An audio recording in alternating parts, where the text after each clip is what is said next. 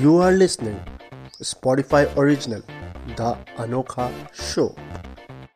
Hello hi नमस्कार, ये है एपिसोड सात सटायर के साथ तो चलिए शो की शुरुआत करते हैं। इस हफ़्ते दो लोग एक दूसरे से बिछड़ गए कंगना ट्विटर से और आईपीएल हमारे टीवी सेट से। स्कूल प्रशासन अपने स्कूल के सबसे नलायक बच्चे को कई बार इग्नोर करने के बाद फाइनली बोल ही देता है।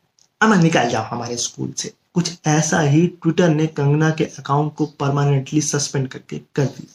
अब ट्विटर के नियम के अनुसार कंगना दीदी बेचारी दोबारा अकाउंट बना भी नहीं सकती। और ये भी बोल दिया कू पर जाकर के अपने बकवास की थू थू करो।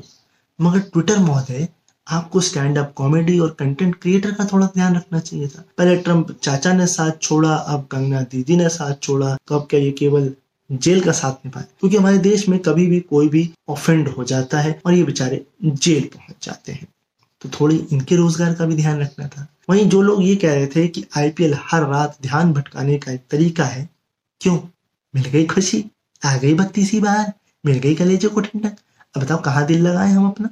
अगली खबर आ रही है फरुखाबाद से। यहाँ पर एक कोविड पेशेंट क्रिटिकली इल हो गए उनको इमरजेंसी में ऑक्सीजन की ज़रूरत पड़ी। तो परिजन उसको लेके पहुँचे एक हॉस्पिटल। वहाँ की नर्स बोली झल्लाकर अब मोदी से ले लो जाके। मैडम मोदी जी को खुद इस वक्त ऑक्सीजन की ज़रूरत है। बंगाल निकल गया उनके हाथ से। सांस नहीं ले पा रहे सोच रहे हमने गलती कहा की? मैडम, आपको बोलना चाहिए था, सोनू सू से ले लो जाके वो होती समझदारी की। और वैसे भी हमारे देश के लोग जब पीयर केयर फंड का डाटा नहीं निकलवा पा रहे हैं तो ऑक्सीजन का खाक निकलवा पाएँगे। हमें और आपको ये समझना चाहिए ऑन द सीरियस नोट कि एक इंसान एक वक्त पे जब एक ही जैसा काम लगातार 24 घंटे सातों दिन कर रहा है तो हमें ना उससे झगड़ा करना चाहिए और ना ही उसकी बातों को दिल पे लगाना चाहिए। क्योंकि मेडिकल पर्सन हमारे काम के लिए ही लगे हुए हैं, वो हमारे लिए ही काम कर रहे हैं। बल्कि आपको जहाँ सवाल पूछने चाहिए थे, जिस वक्त वो आपने पूछे नहीं, पूछ लिए होते तो आज ऐसे हालात नहीं होते। अगली खबर आपके मेंटल स्टेट को हिला के रख देगी ये खबर है बिहार की, गया की। यहाँ पर ऑक्सीजन ऑक्सीजन नहीं, बल्कि चौमिन टिक्की हो रखी है। अगर आप क्रिटिकली इल हैं, आपको ऑक्सीजन चाहिए है तो पहले आप कूपन लीजिए, फिर आपको ऑक्सीजन मिलेगा। अगर हम जो स्कीम है, उसकी बात करें तो नजारत के ओ को इसकी ज़िम्मेदारी दी गई। आप वहाँ जाएँ, अपने मेडिकल के पेपर्स दिखाएँ, इसके बाद वो इनको रिव्यू करेंगे, तब आपको कूपन मिलेगा। ये हुई एक पार्ट दूसरा पार्ट ये है कि वो कूपन लेकर आप जाएँ कंडी के ऑक्सीजन फैक्ट्री के बाहर लाइन लगवाएँ। और फिर अगर आपकी किस्मत हुई और उनके पास ऑक्सीजन हुआ तो आपको मिल जाएगा। नहीं तो सीधे आप शमशान घाट पहुँच जाइए, क्योंकि इतनी ज़्यादा माथा पच्ची करने के बाद आपको लगता है वो क्रिटिकली पेशेंट बचा होगा बच गया हो तो बहुत अच्छी बात है। ये तो था स्कीम का हवाई जहाज़। अब आपको असलियत से रूबरू कराते हैं। एक बूढ़ी महिला ने रात में अपने पड़ोसी फयाज को फ़ोन मिलाया। कहा, भैया, हमको ऑक्सीजन दिलवा दो। वो, भाई साहब, दौड़े, मिला नहीं। तो वो उठा के पेशेंट को ले गए एक हॉस्पिटल वहाँ बेड नहीं मिला। दूसरी जगह लेके गए तो डॉक्टर नहीं मिला तो वापस पेशेंट को बेचारे घर पे लाके वापस पटक दिया। इसके बाद कंट्रोल रूम में फ़ोन मिलाया तो कंट्रोल रूम से जवाब आया, हमको तो ऐसी स्कीम के बारे में कुछ पता ही नहीं। मतलब स्कीम का हवाई जहाज़ तो बन गया बट आपने रनवे बनाया ही नहीं। फयाज ने इतना भी कहा कि अगर हमें रात में ऑक्सीजन लेनी है तो कहाँ मिलेगी, किससे बात करें, कूपन कौन देगा? क्योंकि कूपन जो है, उसका रजिस्ट्रेशन से दोपहर दो बजे तक होता है, उसके दो घंटे बाद, यानी कि चार बजे तक कूपन मिलता है। यानी कि चार बजे के बाद आप लाइन लगाइए, फिर कहीं जाकर आपको ऑक्सीजन मिलेगा। और इतनी इस पूरे प्रक्रिया के दौरान आप सिर्फ़ यही दुआ बनाइए कि उस बेचारे की जो थोड़ी बहुत साँसें बची हुई हैं, वो खत्म ना हो जाए, ऑक्सीजन मिल जाए। अगली खबर आ रही है उत्तर प्रदेश से, जो कि हम कहते हैं गजब का प्रदेश। यहाँ पर एक शादी हो रही थी। तो दुल्हन ने कहा, भाई, मैं दुल्हन तो हूँ, थोड़ी देर के लिए टीचर भी बन जाती हूँ। तो जयमाला के समय लोग जो वो शक्ति प्रदर्शन करते हैं ना कि किसने किसको ऊँचा उठाया, उसने कहा, मैं अलग ही शक्ति प्रदर्शन करूँगी। और उसने दूल्हे से पूछा, बेटा, तुमको दो का पहाड़ा आता है? दूल्हा बोला मैडम हमको दो का पहाड़ा नहीं आता इसके बाद क्या? शादी टूट गई। आपकी लड़की की सोच देखिए दूर दरिश्ता देखिए। उसने कहा, मुझे पति के साथ अपने बच्चे के लिए मैथ ट्यूशन टीचर भी मिल जाएगा। बस इसीलिए उसने सवाल पूछ दिया मैं मैडम, आप थोड़ी जिम्मेदार कम रह गई। आपको दो की जगह एक का पहाड़ा पूछना चाहिए था। क्या पता वो ये भी ना बता पाता? क्या अगली खबर की तरफ़ चलते हैं ये उत्तर प्रदेश पंचायत चुनाव के रिज़ल्ट से जुड़ी हुई खबर है, जो कि इलाहाबाद से आ रही है। यहाँ पर दो प्रत्याशियों के वोट जो है, बराबर आ गए। अब ये मत समझिए कि हज़ारों लाखों आ एक सौ सत्तर एक सौ सत्तर है, बस। तो अधिकारियों ने कहा कि रिज़ल्ट तो निकालना है। टॉस उछाल के कर लेते हैं। भैया जब टॉस ही उछालना था तो लोगों को धूप में क्यों लाइन में खड़ा कराया बेचारे कुछ लोग काले हो गए। अब इनकी शादी नहीं हो पाएगी तो कौन ज़िम्मेदारी लेगा? आपके पास सुपर ओवर नहीं था, बॉल आउट नहीं था, पेनल्टी शूट आउट नहीं था। अरे कोई मैच ही करा लेते और इससे बढ़िया बताएँ आपको आइडिया? इन दोनों से कहते हैं, अपना कार्यकाल पूरा करो, जो अच्छा काम करेगा उसको अगले साल निर्विरोध निर्वाचित कर दिया जाए। मगर अब स्मार्ट लोग स्मार्ट बातें। अगली खबर भी उत्तर प्रदेश की है और यह है सुप्रीम लीडर के कॉन्स्टिट्यूंसी वाराणसी अब बड़े लोग, बड़ी बातें तो खबर भी बड़ी होगी ना। अब देखिए, हमारे देश के अंदर कुछ भी बड़ी चीज़ का उद्घाटन हो, अब चाहे वो ग्राउंड हो, चाहे मेट्रो स्टेशन हो, चाहे वो सड़क हो, जब तक नेताजी के नाम की ईट न लग जाए और नेताजी खुद आके फीता ना काट दें, तब तक जनता को सुविधाओं की माला नहीं मिल सकती। ऐसा ही वाराणसी में हो गया। एक जायसवाल नाम के मंत्री हैं, उनको वैक्सीनेशन ड्राइव की शुरुआत करनी थी। अब वो थोड़ा बिज़ी हो गए। अब व्हाट्सएप यूनिवर्सिटी में थोड़ा सा बिज़ी हो जाते हैं, बालक को समझना चाहिए था। अब एक व्यक्ति जो है, बालक भिड़ गया उनसे कहा सुनी हो गई। तो नेताजी बोले, इधर सुनो, तुमको हम बताते दौड़ा ले अरे अरे अरे माना कि मोदी जी ने मैराथन स्कीम शुरू कर रखी है। चाहे नोटबंदी की हो, चाहे किसानों की हो, चाहे ऑक्सीजन की हो तो क्या वैक्सीन की भी आप मैराथन चालू करवा दो? अब भैया वो हाफ़ गया, उसकी ऑक्सीजन कम हो गई तो वैसे ही ऑक्सीजन नहीं मिल रही। मर जाएगा, खाम खा आपके ऊपर जो है केस आ जाए, समझा करिए इसके बाद कहीं जाकर गार्ड ने और कुछ लोगों ने जो है नेताजी को रोका। भैया आपने तो रोक लिया है, बट मुझे डर इस बात का है कि आपकी साँसें ना रुक जाए। ये कांड करने के बाद।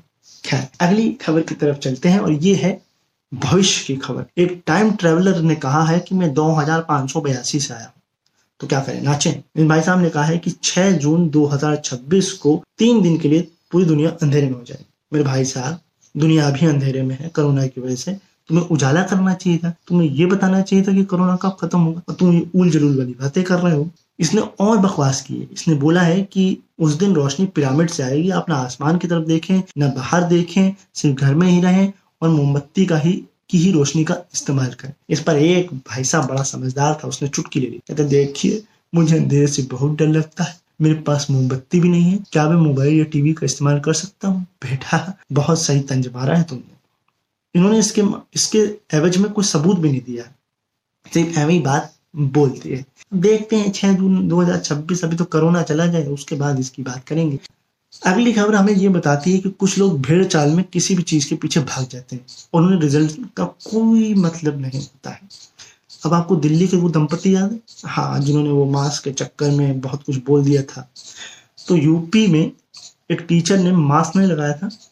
अब पुलिस से बोलते हैं I am M S C P H D बेटा, तुम तो यूपीएससी के पास भी नहीं, फिर भी काहे करो? ग्यारह हज़ार का चलान करवा लिया। और वहीं बिहार में तो पुलिस वाले अलग ही खेल खेल रहे मैं एक लड़की स्कूटी में थी, मास्क पहना हुआ था, बट हेलमेट नहीं पहना था। उसका चलान काटने लग गए, वीडियो बनाने लग गए, और वो लड़की भी जो सामने से बहुत कुछ बोलने लग गई। ये वीडियो भी वायरल हो गया। मतलब इंसान की गर्मी और बाहर की गर्मी, दोनों मिलकर ना विस्फोट कर रहे हैं। तो आपको समझना चाहिए।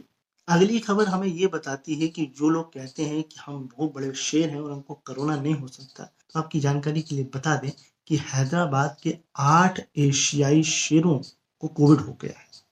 अब जब असली शेर को हो गया तो आप कौन से बड़े वाले शेर? नहीं, मुझे पता है, वक्त के दो सवाल होंगे। पहला, कि इंसान तो शेर के पास जा नहीं सकते, और दूसरा, इनका टेस्ट किया कैसे गया? नहीं, मुझे आपकी बुद्धि के लेवल का पता था। मुझे पता था आप ये सवाल करेंगे। खैर अगली खबर की तरफ़ चलते हैं और ये खबर हमको ये बताती है कि कानपुर में जो हालात हैं, वो एक्चुअल में है नहीं, वो सिर्फ़ दिखाए जा रहे हैं। पाँच मई की बात करें तो 67 मौतें हुई, लेकिन स्वास्थ्य विभाग ने वेबसाइट पर सिर्फ़ 11 ही है, बाकी छप्पन का कोई डाटा नहीं, जबकि उनका कहना है कि ये मौतें 24 घंटे पहले की मतलब कितने 24 घंटे पहले की हैं, किस तारीख की हैं, ये नहीं बताया है। वहीं तीन मई को भी सत्तावन मौतें हुई थी, जिसमें से इक्यावन मौतों का कोई डाटा ही अवेलेबल नहीं। पाँच मई को जो मौतें हुई हैं सिक्सटी सेवन वो टोटल सत्रह हॉस्पिटल्स में हुई, जिसमें से तेरह मौतें जीबीटी हॉस्पिटल में हुई हैं। मतलब क्या चल रहा है? आप सत्य छुपा के दिखाना क्या चाहते मैंने आर्टिकल लिख दिया है?